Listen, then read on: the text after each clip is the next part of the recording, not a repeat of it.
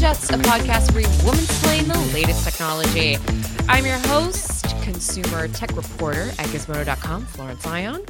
And I am your co host, consumer tech editor, Michelle Earhart. How are you today, Flo?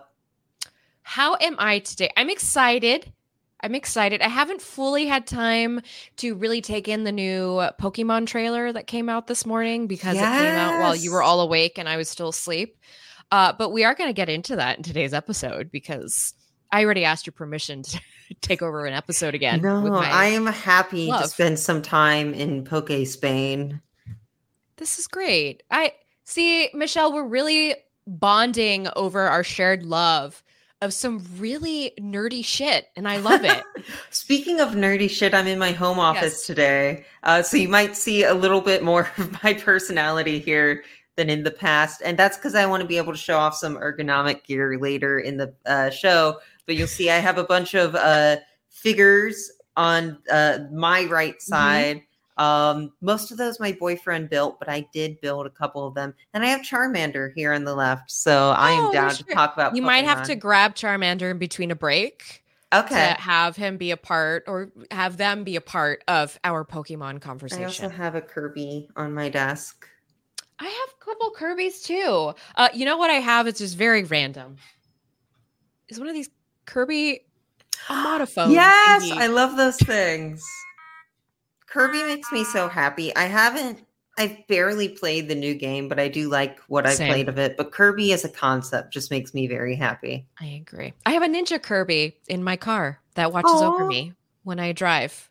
That's wonderful. I just want to swallow everybody and So today is the Kirby episode. Uh, just wait until we have that episode. Oh, that's going to be fun. You know what? Michelle and I will dress in pink. I used to put Kirby in a bunch of photos that I took for an old site that I worked, just as like I needed some desk decoration mm-hmm. while taking gear. And then eventually my editor said, Hey, this is great. We need less Kirby. because like Kirby was in every photo that I took and my reviews were taking up the whole like review page. So suddenly the review page was just like the Kirby page. Like Kirby, Kirby, Kirby, Kirby. But I think that's a good thing. We we are in, we are enthusiastic about Kirby here at gizmodo.com. So we're also this desk mat that I have behind me, which is showing this tease. We're going to be talking about ergonomics today, which is like, oh my God, really? And when your wrists and back start hurting, you will thank us for this conversation. Yes, really. But this desk mat has been in a lot of pictures on gizmodo.com. So shout out Lodica for designing this. Uh, well, I guess Michelle, that is our cue to get into the show today. Which yeah. before we get into the ergonomics of it all, we're going to talk a little bit about the steady and impending downward spiral of Netflix. Yes, it's a. I'm, I'm being a, a little, uh, you know, facetious. Yes, facetious or I'm really I'm sorry, my brain is blanking right now. Let me try and let it me try and holiday fix that. weekend.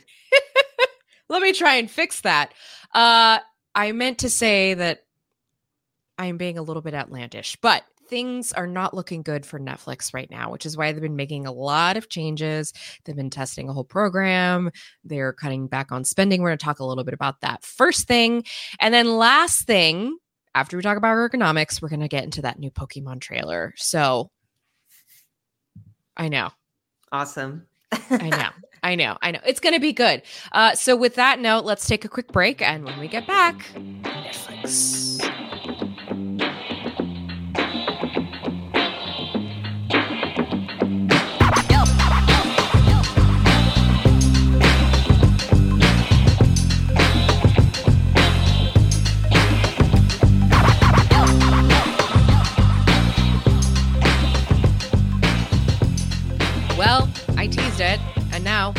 Talk about it, which is the slight downfall of Netflix. And I say this anecdotally because it does seem like I thought, Michelle, that people were not watching Netflix anymore.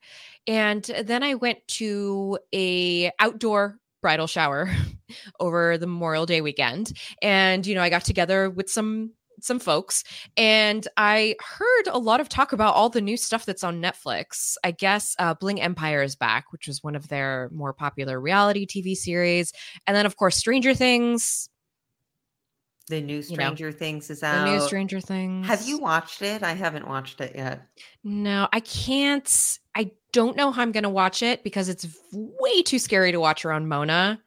And, you know, everything else that we watched so far has been okay. Like I watched Obi-Wan over the weekend. I watched mm-hmm. Sonic 2 over the weekend. You know, I always watch my reality TV garbage around her, but anything with like monsters that could give a kid bad dreams, I don't want to expose her to. At least Absolutely words will go over fair. her head at this age. Mm-hmm.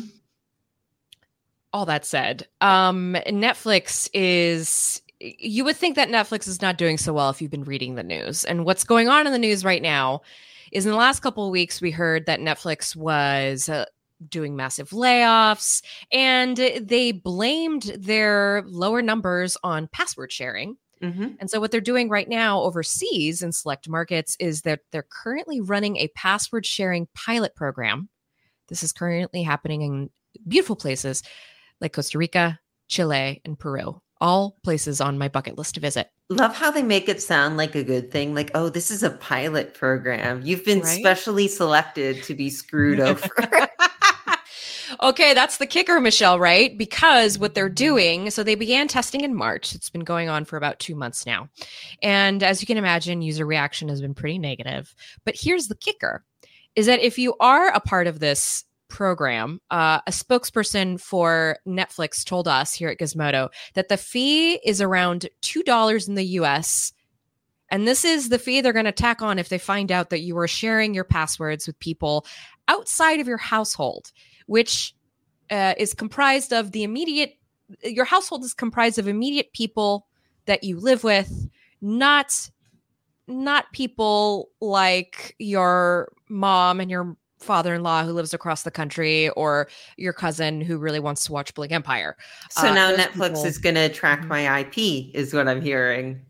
It I would assume that's how they do it. That's how YouTube TV mm-hmm. did the uh how they were kind of cracking down on folks who were sharing their YouTube accounts, YouTube TV accounts, and that really sucked for me because my best friend who lives in Arizona can no longer watch 90 Day Fiance with me. Oh no.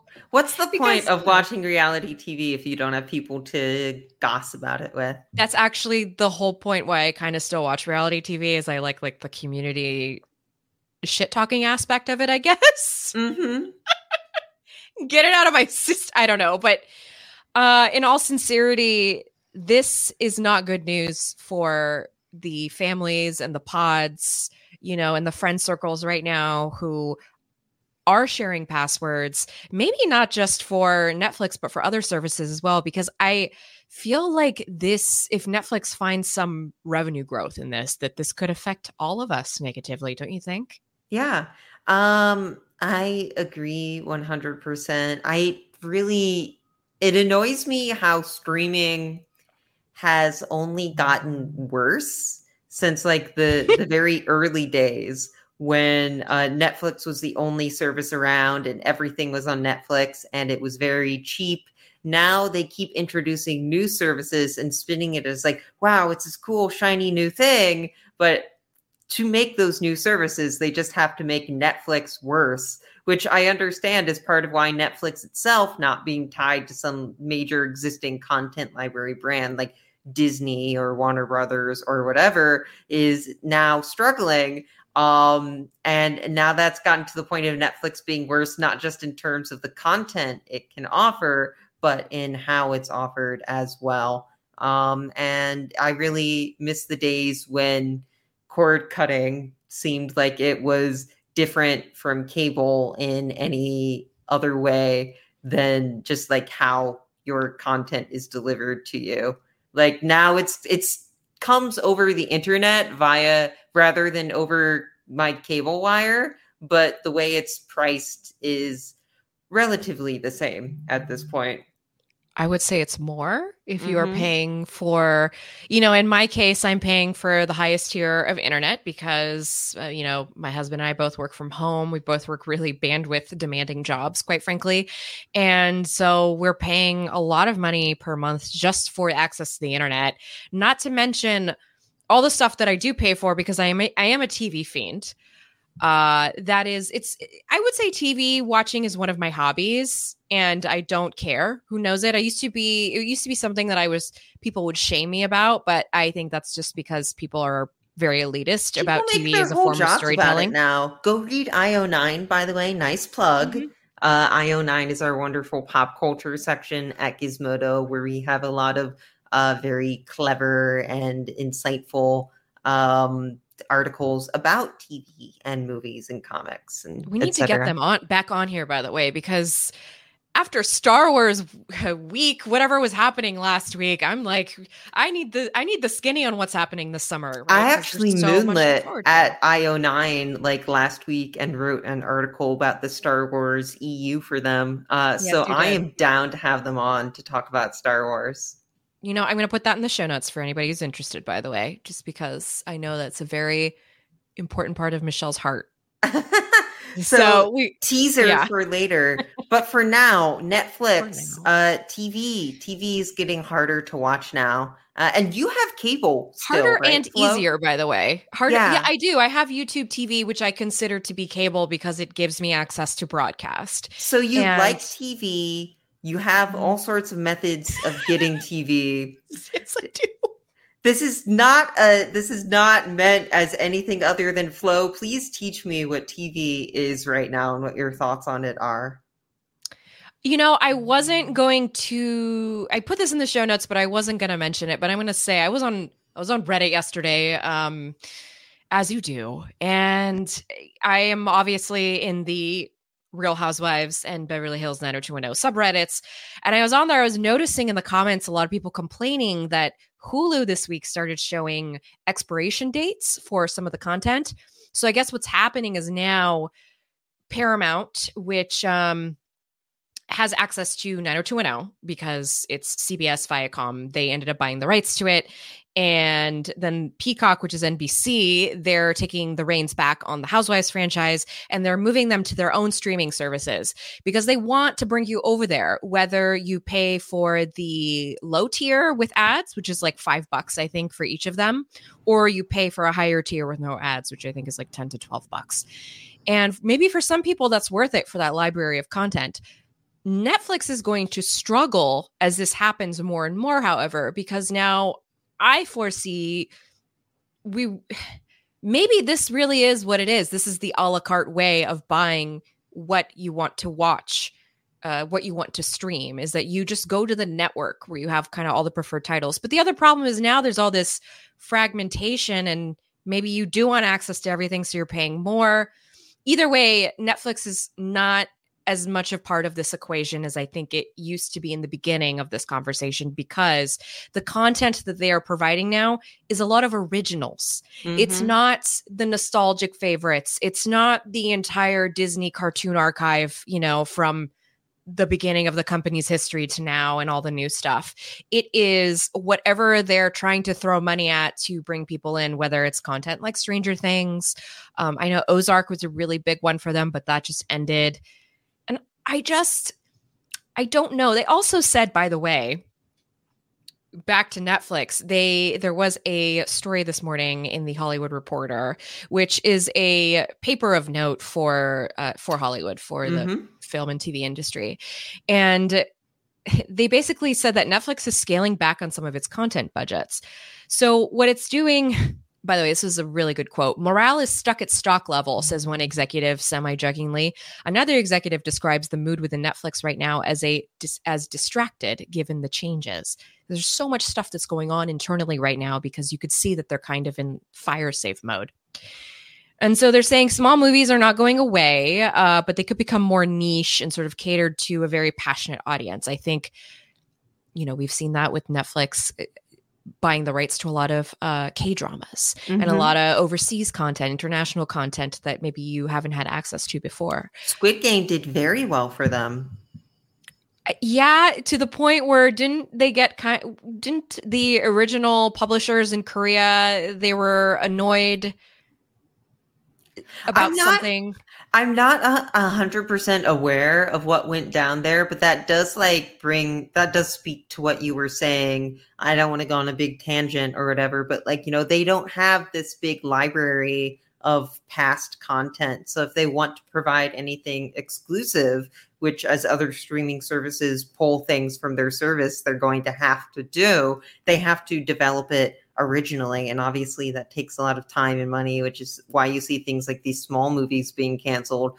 But uh, it also means that they can take the route of licensing distribution for something overseas which is where I, you see them investing in a lot of these k dramas and a, a lot of anime coming to netflix. It almost reminds me of um, the 90s when i was growing up when you saw these companies being like, ah, we want to become a, a, children's entertainment brand, but we don't have the money to actually produce our own animation. Uh, let's just take whatever Japan's doing, throw this like slapdash dub over it, and, and put it on about TV. DiC? Are we talking about the DiC dub of Sailor Moon? Is that what you're talking about? I'm talking about? about? the DiC dub of Sailor Moon. I'm also talking about like the 4Kids dub of, of, of Yu-Gi-Oh! and and yes, Pokemon. as as much as we love Pokemon, there there are you know jelly donuts and whatever it's no, it's true. It's very true. Um, just by the way, shout out to Toonami for Mhm. for taking that over and trying to do a little better than DiC did yeah in the in the later years.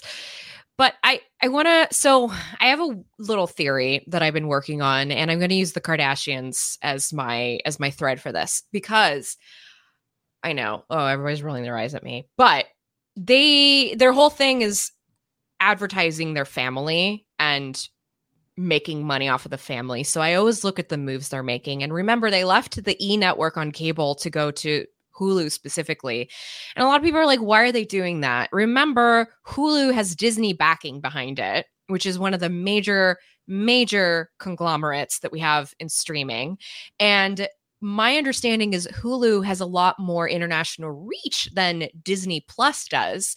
So it makes sense for the Kardashians who maybe want to like make money outside of the US and sort of like bring that in. And so I see I, you know, this is such a theory that came out of nowhere, but I see Netflix et al. kind of like those who are struggling, trying to bring money in from outside the US. But you know, the that begs the question: What's going to happen here for us stateside? Does that Mhm. mean that we're gonna just our content is just gonna kind of limp over? Like, I mean, I I love the the international content. We talked about that a few weeks Mhm. ago, so I'm excited to see more of that. But yeah, as far as like stuff developed in the United States originally for Netflix, uh, not a lot of it has appealed to me recently. And as the service gets harder to use uh, or more expensive to use, or starts cracking down on things like password sharing, Flo, I've been thinking about cutting down the streaming services that I subscribe to, and I have like same. not wanted to do that to Netflix for a while now. I hate to say it, partially out of nostalgia, uh, but also just because there have been originals in the past that have appealed to me. Um, but that is becoming less of a case. And you know, I wonder how much of it is just like exhaustion with the the binge watch model, which uh, Netflix is still doing to a degree. Um, you know, I don't want to sit down and watch an entire Stranger Things in a weekend, especially because I don't remember what happened in the last season of Stranger Things because I watched it watched it. all over a weekend two years ago. Whereas, like the shows I've been watching on Disney Plus, I remember Mandalorian a little bit more easily. I remember uh, Obi Wan, which is coming out right now, a bit more easily because that was aired on on a weekly basis. You know, there's Exactly. other pros and cons to this. It's not like one distribution method is inherently better than the other, but I think Netflix is going to need to experiment with content just as much, probably more so than pricing going forward, uh, especially given how its pilot program is not being well received at all. Yeah. Yeah. Well, I feel like that is a good little bit for us to end on that. Mm-hmm. Otherwise, I'm going to get into how I don't think Bling Empire is the greatest thing in reality TV. And I realize that's a controversial opinion, but in the segment, you don't have to yell at me anymore on your end. You can instead you can send us an email and tell me how you feel about what I just said. I know Get nothing about Bling Empire. It's just really rich people doing things with lots of money and well, speaking about really rich people doing things with money, let's talk about overpriced ergonomic gear. Perfect. Let's take a quick break before we get into it.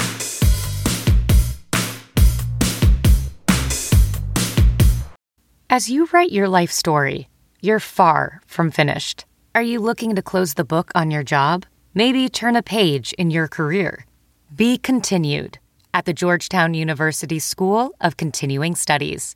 Our professional master's degrees and certificates are designed to meet you where you are and take you where you want to go.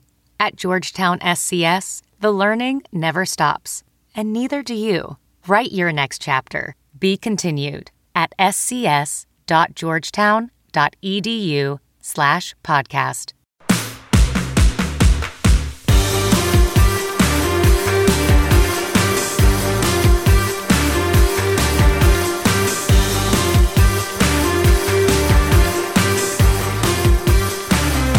Well, ergonomics may not seem like the juiciest topic to bring on a podcast, but Michelle and I have been in a lot of pain. Uh, and we, it, it's not just us. It's, I'm always talking to friends. Like when I have a carpal tunnel flare up, I, I tweeted about it actually a couple weeks ago, and I'm glad I did. It was the first time that I was really sort of public or loud about it. Um, because to be quite frank, I do not have an official diagnosis. I just know what I feel and mm-hmm.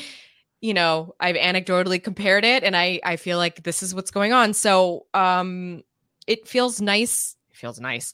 At least I'm not alone in this pain. No, no, no. Yeah. I am I am getting older, Flo, and I just I don't even want to sit at my desk anymore like when I come home from work, but sometimes I have to or occasionally I want to and in that situation, especially when I was working from home, um, I need to like make sure that when I get up from the desk several hours later, I am in as good a spot as I can be to go to work the next day. Uh, so over the course of the pandemic, I invested in some ergonomic gear. I actually had a former boss, Matt Safford, shout out to him, uh, I was complaining about my wrists once, and he sent me this. This is a HyperX wrist rest. Oh, um, oh, it's yeah. nice and long and like super plush and has the perfect height. I have never like had a wrist rest actually work for me before I got this thing, but huge shout out to uh, this one, HyperX. Just like I think it's just called the HyperX wrist rest. Uh, but the big thing I invested in over the course of the pandemic was in this chair I'm sitting in. This is the uh, autonomous Ergo Chair 2. And I got it for two reasons, one of which relates to the segue that I gave before we entered this section, uh, which is that uh, n- gamer chairs are not good for your back, I think, uh, but they are among the cheaper, like premium office chairs you can get. If you want to get something that's actually built for ergonomics, you usually have to spend a lot of money and get something from like Herman Miller or whatever, which is right. why a lot of people rely on gamer chairs despite them not being great for them because they tend to be affordable. Um, but I was using a gamer chair for maybe a year, a year and a half, and it broke on me. And I was like, this is a perfect opportunity to upgrade because I hated that thing. I, by the way, the gamer chair I was using is behind me. My boyfriend still uses it. It's called it's the respawn. It's like a hundred dollars or whatever. The uh, respawn. Yeah. Yeah. So I was uh yeah, he um tell you what, our cat loves it. So that's very good. I mean, um, cats love where a warm butt was. but I was go I was looking at uh like the Herman Miller Aeron, which is a thousand dollars, and I was like, okay, this is way too far on the other end of the spectrum. And what I ended up settling on instead was this, which is the Autonomous Ergo Chair 2. It normally costs, I think, around $600, which is still pretty pricey. Mid range. I got it on a sale for closer to like $400 or so. And okay. I love this thing. It's got like this nice suspension back built in. Its headrest is adjustable. Its back is adjustable. I'm not going to, its armrests are adjustable. I'm not going to show the whole thing um, because that would be a lot of moving the camera about. But if you're still using a gamer chair, I highly recommend uh, like a, a proper ergonomic office chair. Um, and there are ones out there that come from reputable brands that don't cost a thousand dollars. This is just happens to be the one I stumbled upon. I am not sure how ergonomic my chair is. I have this bungee chair, mm. which my understanding is this is a doctor's chair. A lot of doctors buy this chair. Um, it was something my husband bought me many years ago, and I just never got rid of it. I have a purple cushion underneath it Aww. for my booty, which is nice. um, the real ergonomic issue was with my desk because I had a very small desk that I had bought from Target purely for aesthetics. Because when I had bought it, I originally built like a video set, and so I, I made that these... mistake too. I actually exactly. installed a uh, my desk is not adjustable at all. Meanwhile, my boyfriend has this nice standing desk behind me. So recently, I actually installed an under desk keyboard tray on my desk so that like my hands aren't mm-hmm. reaching up to type. Instead, they're nice and flat to type. The big thing you want to avoid is like pronated wrists or like moving them in like weird positions that you wouldn't do naturally. So now I have a a keyboard that just lays flat in front of me. I have my wrists nice and just like not squeezed in uh, on that wrist rest. And now I'm like encouraged to sit up straight by my chair. Speaking of wrists, this, this is a good time for me to get into this mouse. Yes. so I wanted to talk about my office just because like I'm here right now. But uh, all this is stuff that has been out for a while. But Flo, you reviewed this mouse recently. Now, as you can see right here, the mic can still catch me. As you can see right here, uh, unfortunately, this mouse got a lot of uh, Flo's grimy grease on it, and you could read more about that in my review, which I'll put in the what show notes. What is this mouse, by the way? This is the so Logitech. the mouse. Right, I should give you the name. The mouse is called the Logitech Lift. Apologies to the audio listeners who are listening to this and don't know what I'm pointing to. The Logitech Lift, and what it is is a um, ergonomic vertical mouse. So you cradle this mouse uh, a little more naturally than you would a regular mouse, which would have you using your wrist. I guess it would have you flicking your wrist like back and forth like this, or at least that's how I was using it. Yes, I would have my wrist just kind of flicking versus moving my actual arm along the table, which puts the onus on my arms rather than the little bones and and veins and whatever is going on there. I'm not a doctor, folks, so I don't know all, all, of the anatomical, all uh, the, the the goo and and and rods inside of me. Well, I, and I'm just imagining all those rods are just like, stop using us. We're so broken. Which is why when this mouse came out and I saw like folks were reviewing it, it was getting a lot of really good ratings. And so I mm. asked Logitech, can you send me one? Because I want to try this out for myself. And I was actually having a carpal tunnel flare up when I called this in. I really do think what happened when I got this mouse in is that it helped alleviate some of the pain I was feeling from my previous mouse situation, which was also a Logitech mouse. And that kind of spurred me to say, you know what, I need to fix everything else. So I went and I bought a new desk. I did get a cheap standing desk from Amazon Basics, which was $200 instead of like 1500 as I would suggest for you if you want to get a legitimate standing desk, but it's because it's a hang crank version. which is fine. It's perfectly fine. I just wanted an adjustable desk, and everything has been so much better since I just went in and prioritized my health and my well-being over aesthetics because for a while I kind of was like, "Oh, let me get all the cute like pink and purple and teal things." And then that ultimately ended up to me not prioritizing what I needed to, which was the desk I was sitting at, the the way I sit at my desk, you know. All those really little things have helped exponentially. And I, I do want to backtrack very quickly. I know we talk a lot about getting old on this podcast.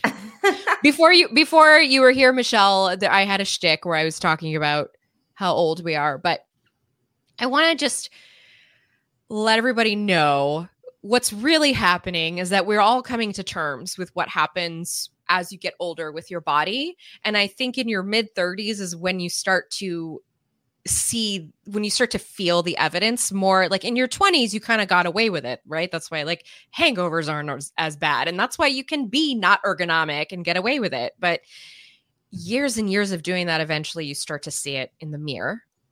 You start to feel it in your wrists in your back and that's when you really have to start thinking is what i have at my desk a good situation for me? Um, because this workplace this is workplace uh yeah.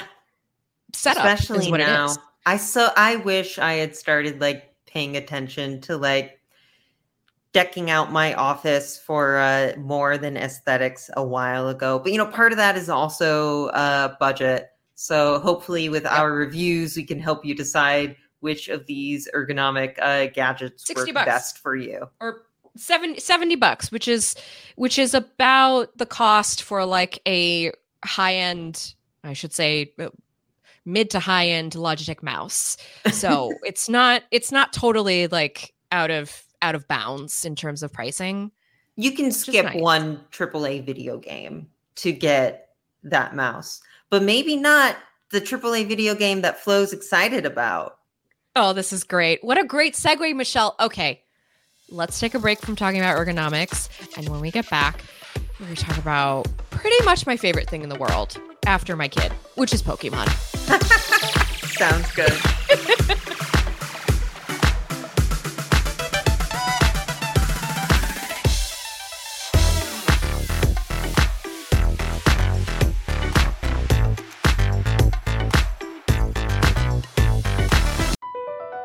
BP added more than $70 billion to the U.S. economy in 2022. Investments like acquiring America's largest biogas producer, Archaea Energy, and starting up new infrastructure in the Gulf of Mexico. It's and, not or. See what doing both means for energy nationwide at bp.com slash investing in America.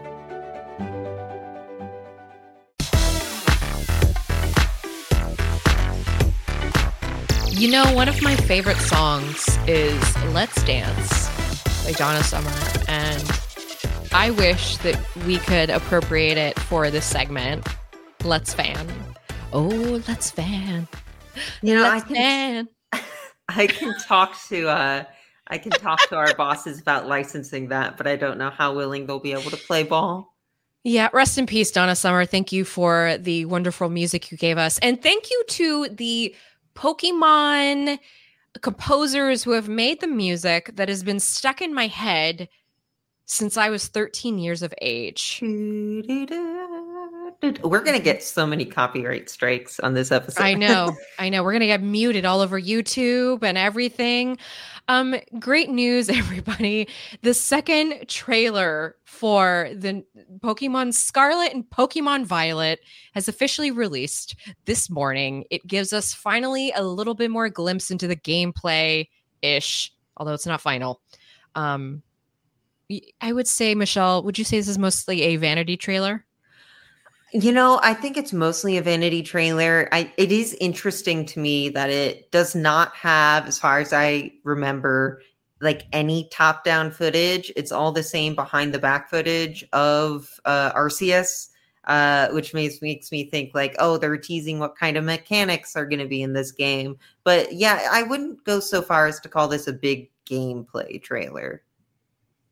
I agree. So for the uninitiated, I don't even know how to. Okay, if you're not initiated with Pokemon, you know, I, I wouldn't blame you for skipping to the end of this podcast. I'm jealous, honestly. You uh you don't have to have a, a section of your brain just running Pokemon at all times like the rest of us. Right, like Twitch plays Pokemon is exactly what I have going on in a small part of my brain at all times. Um, by the way, my version is Pokemon Red. What's your version? The one I started with, also red. Oh, nice fist bump. the uh my favorite one is Soul Silver. Uh I do Oh, deep cut.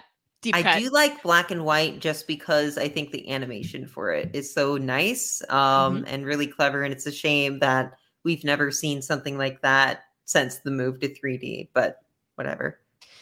I honestly am still fi- uh, finishing Arceus, uh, Pokemon Legends Arceus. Same, I same. finally got like the last three Pokemon bosses that you're supposed to get, and I but I haven't fully finished the narrative. And part of it is because I've been really enjoying the game so much. I'm just Mhm. savoring it. Sometimes I'll log on just to go uh, capture alphas, uh, just because I think it's fun to like sneak and you know, kind of like stunt them with something and then try and capture them and then they fight you and it's because it makes you feel like what I wanted from Pokemon Go that I didn't get as yeah. a mobile game. I um it's actually very interesting how much Arceus takes from Go in the same way. So Let's Go took from Go a lot. You can tell from the name even in that like you catch Pokemon not so much by battling them, but by doing a Pokemon Pokeball tossing game. Arceus does the same thing, but like hardcore gamers are like, "Oh, I hate Let's Go. It's too casual and ruins the game." But meanwhile, hardcore gamers are like, "Wow, Arceus is the breath of the wild, fresh air for Pokemon that it needed." And they are both like all about sneaking around and throwing Pokeballs at the Pokemon. Uh, it's just one actually puts you in the world in a, a semi-realistically proportioned body um, while the other one puts you in like this kind of poorly motion controlled video game. Um, but Mhm. it's interesting to then see those elements that people liked from Arceus so much in this new trailer, and kind of sad to not see a few of them. Uh, so, Flo, what stood out to you about Pokemon Scarlet and Violet in this trailer? I know what stood out to me, and it's Lechonk, but we can talk about that later. Oh yeah, I put Lechonk on there too. Um, we'll, we'll tell you who Lechonk is in a second. I do want to make a slight side note that if you go to the again, I am on I'm a person on Reddit because I just find like it's a really easy way to get a top down view on the internet. uh, You know, when I need to like see what's going on. The Let's Go subreddit is very active. People Mhm. are still like hunting shinies in there, and so you would think this game that a lot of people didn't like, the fans still really love it. I love As the art note. style for Let's Go. Just I agree. Side note. Hmm I agree. So, that aside, the thing I really am interested in, so I'm probably only going to get Pokemon Violet just because Violet is my favorite color. It- as you can see, there's a lot of purple going on here, people. I, think am- I like the box art Pokemon for Mhm. Scarlet a little better, so I might go for that one. But I also go by box art. I, yes, that's why I got Shield when I did Sword and Shield. that's why I get got Sword. red, Flo. Same, same. Uh-huh. You can get this turtle, or you can get a cool kick-ass dragon. Like exactly exactly i am kind of i really liked sword and shield a lot of people didn't like that either i liked it because it was sort of the beginning of what we got in arceus mhm. of um the wild area in sword and shield is fun because you get to like go out and and capture pokemon well you get to encounter them uh the way that you would in arceus and so i'm glad that they're keeping that mechanism because i think that is how the next gen pokemon games are going to thrive with the next gen players Mhm. it's sort of you know I it's, I my liked Sword and Shield too. I thought it kind of. I don't go to Pokemon games for the plot for the most part, except for Soul Silver, which I think actually is pretty decent. you go to the pokemon anime for the plot uh, Journeys is actually really fun. so good it's But- so good. my My kid loves it. Yeah. Uh I like go to Ash can get out of there. Uh what no, Ash is fine in journeys, but um I don't go to the Pokemon games for the plot so much, but somehow like the sword and shield plot towards the end really petered off in a way that I found really disappointing. Like the I agree. cool legendaries were just kind of there and the big villain felt like he had to make this very urgent decision for something that was going to come like hundreds of years from now. I think it's cute that Pokemon tried to address climate change, but um, it just felt like really slap slapdash and haphazard. But the actual journey of Sword and Shield was really nice. I enjoyed that a lot. I enjoyed going between the different towns. I uh, thought it was really interesting that there were different gym leaders between versions. And that seems to be something that they're embracing even more with Scarlet and Violet, where you have different professors between versions. Um, That's money. That's Yep. money right there. That's how you Mhm. get me to buy the double pack. That's how mhm. you get me to spend $102 instead of $60 or whatever discount they give you when you buy both at the same time. Sometimes they throw in a plushie. but yeah, Scarlet and Violet uh, since um since X and Y, they've been like, or actually no, since Black and White, they've been setting Pokemon games in like pseudo versions of real life areas outside of Japan. Before that, love. it was all Japanese regions. And uh, this time it's Spain's turn. Uh, So Mm-hmm. we have uh, Poke Spain coming up with Scarlet and Violet. So you have these nice sun drenched tropical I'm so locations. giddy. And the, you know, I don't want to rely on stereotype or something, but those professors, Flo, in that trailer, They they're chiseled the hell out of their jaws. let me talk to you, player. They really, they really are going for us thirsty folks who have been playing Mhm. this game for a long time. The the middle-aged those of us who just need a little something, you know. We just need a Mhm. little George Clooney in our Pokemon games. That's that's how they're aging Pokemon with the audience. They're not touching the mechanics a bunch. Even Arceus was pretty old school and it's still um they're not touching the like cutesy creatures too much, although those legendaries for the new ones do look a lot like Digimon. Um but the right? yes, I uh, uh, the human know, characters are such thirst traps now though. They are. They're making them so much like uh, you know, and I and, and I'm making a joke, but I also like what am I going to do when I'm 70? Because I'm still going to play Pokemon. It's like Skyrim grandma. You know, like she just keeps the game going. She uses mods. She's just doing whatever. I And love so I her. kind of think You know mm-hmm. who else I love who's probably looking forward to Pokemon? Just quick shout out. If you've not heard of Food for Dogs, Food for Dogs is an excellent channel. It's an older woman, like in her 70s or 80s, and she just like gets super into JRPGs and like really niche ones too. She plays like Trail in the Sky, she plays like 13 Sentinels. She did like a video about the new Rune Factory that came out. And she wow, has that's this, really deep cuts.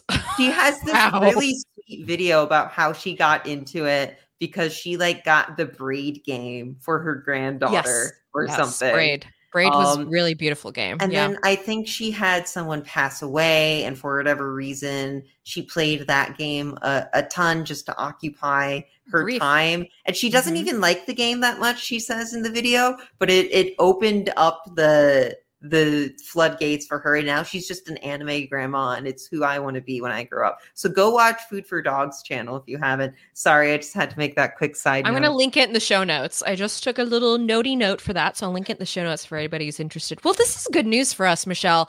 Um, I, you know, we're running a little bit out of time, but before we run out of time, we should bring up LeChonk.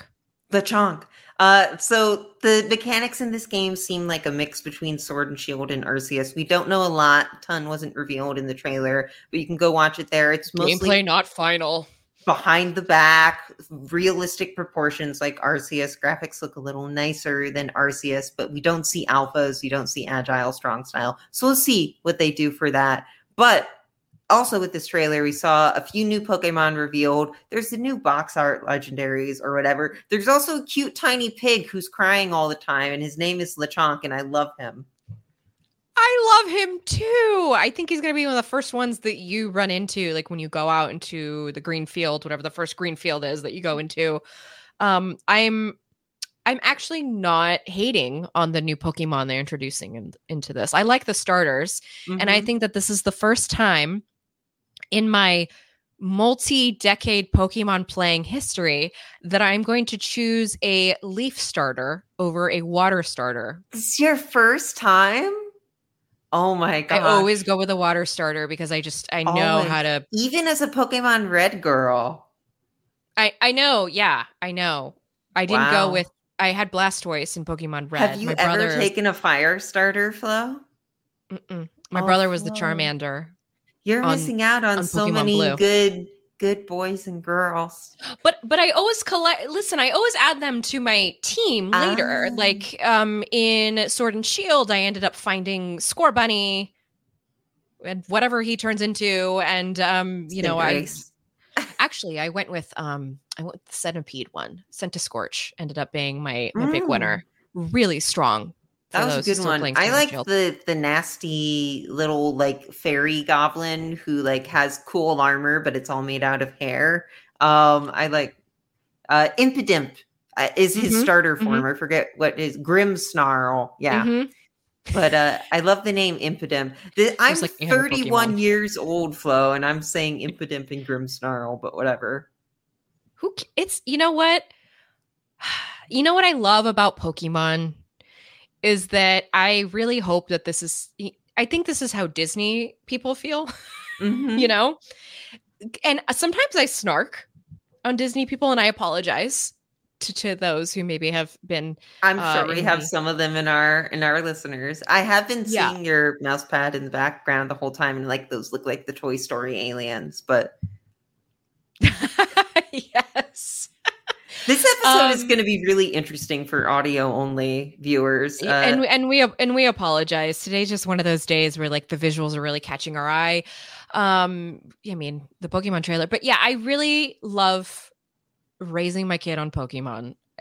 It's a weird concept because you are in capturing animals and having them do your bidding, but but then we had really nice they movies like Detective it. Pikachu, and you know, it, there's always such a like, there's such an element of you bring this Pokemon in, they're your family, you take care of them, and I think that's what I really love about the Pokemon games is that there's such a there's such a sentimentality to it, and yes, it's extremely saccharine, like the cheesiest Full House episode sometimes, but mm-hmm. it's a nice it's a good i like that i like yeah. that and i like the world that i get to live in and have magical power yeah it's i i like great. it too i actually read the i read the pokemon manga a while back pokemon adventures um mm-hmm. and it's mm-hmm. just like this really idea there's a lot of actually really dark stuff in the manga but mm-hmm. it goes to this like really idealistic view of the world where like it's sort of based on the way Japanese cities are laid out. And you can see that in the early games too, where it's all very walkable and there's these, you know, cute, tiny little houses everywhere and it seamlessly integrates with nature and a child could theoretically safely go on a journey throughout it and live optimistically between like tech and, and nature and that's that's an ideal that i want to see like our world moving towards and i'm not doing a good job describing it but like the I way Kanto are. is laid out is like honestly like I'm gonna get into my city planning mode because I surprisingly have a lot of city planning hot takes that we shouldn't be built around cars the way we are. Uh, but the Pokemon world just like gives you an ability to do things that we should be able to do in real life. And I want to take that energy and bring it to the real world. That's a really good note to end on for that segment because we could go more. I feel like we should do a special episode on Pokemon. if you'd like that, you should send us an email again at gadgetsatgizmodo.com. Let us know how you feel about that idea. Uh, also, by the way, everyone really appreciate the comments and feedback that you've had about gadgets. So keep sending over those emails. I, you know, keep sending me DMs if you've got um any questions, concerns, comments. I'm reading everything you're sending over, and I really do appreciate it. Michelle, I want to thank you for being here. Of course. Last Thank you weeks. for for being my uh my host this episode. I was a little tired today, so I'm glad to be able to play co-host this time. I am just living off of coffee. Thank you, coffee. I have coffee sitting in the other room. I am so coffee. excited. Well, before we officially go forever until the next episode, that is, we'd like to say a big thank you to our producer and editor, Artem Golub, for making us sound good every week and making us look good. Because you might have noticed there's a lot more mm-hmm. video element on gizmodo.com. We've got clips from this podcast that you will see on gizmodo.com and on Yes. YouTube. So please be sure to s- stay tuned We're to coming those. for you, Netflix. Exactly. It's going to be the, the gadgets flicks. Yes. But no, thank you so much, Artem. And uh, thank you to our editor in chief, actually, David Ewalt, for making us sound nice uh, and doing audio editing for that. We appreciate that as well. Flo, where Mhm. can people find you online? Uh, you can find me on social media where I always am at Oh That Flow. And I'm everywhere, every social media platform. By the way, side note, if you ever want to go to my byline specifically at gizmodo.com, I have a special URL. It's flowrights.tech. Ooh, I Yes, should make one of those. Directly to my Kinja page. I pay $40 a year for the URL through Hover. Nice. So Uh, and then you can find me on at Shell Ehrhardt on uh, twitter.com. It's just my name with the MI cut off. I need to find a better way of describing that. Um, but yeah, I'm always happy to talk. And Michelle is also why our, all of our articles look really good on gizmodo.com. So do thank Michelle for her editing prowess. We also want to remind you that you can find us at the Gizmodo Twitter feed, and you can also subscribe wherever you get your podcasts. On Apple Podcasts, if you're there, leave us a review. It really helps us get discovered. And on Spotify, you can leave us a review. Over there, you don't even have to write anything. You could just put in some stars, and it'll really help us out there too. We also, uh, of course, are on Pocket Casts, Overcasts, and Google Podcasts too. Although those might come out a little later than the other ones. But hey, until next week, everybody, we really want to thank you for being here, for listening in, and we'll see what's next for us next week. See you next week, everyone. Bye.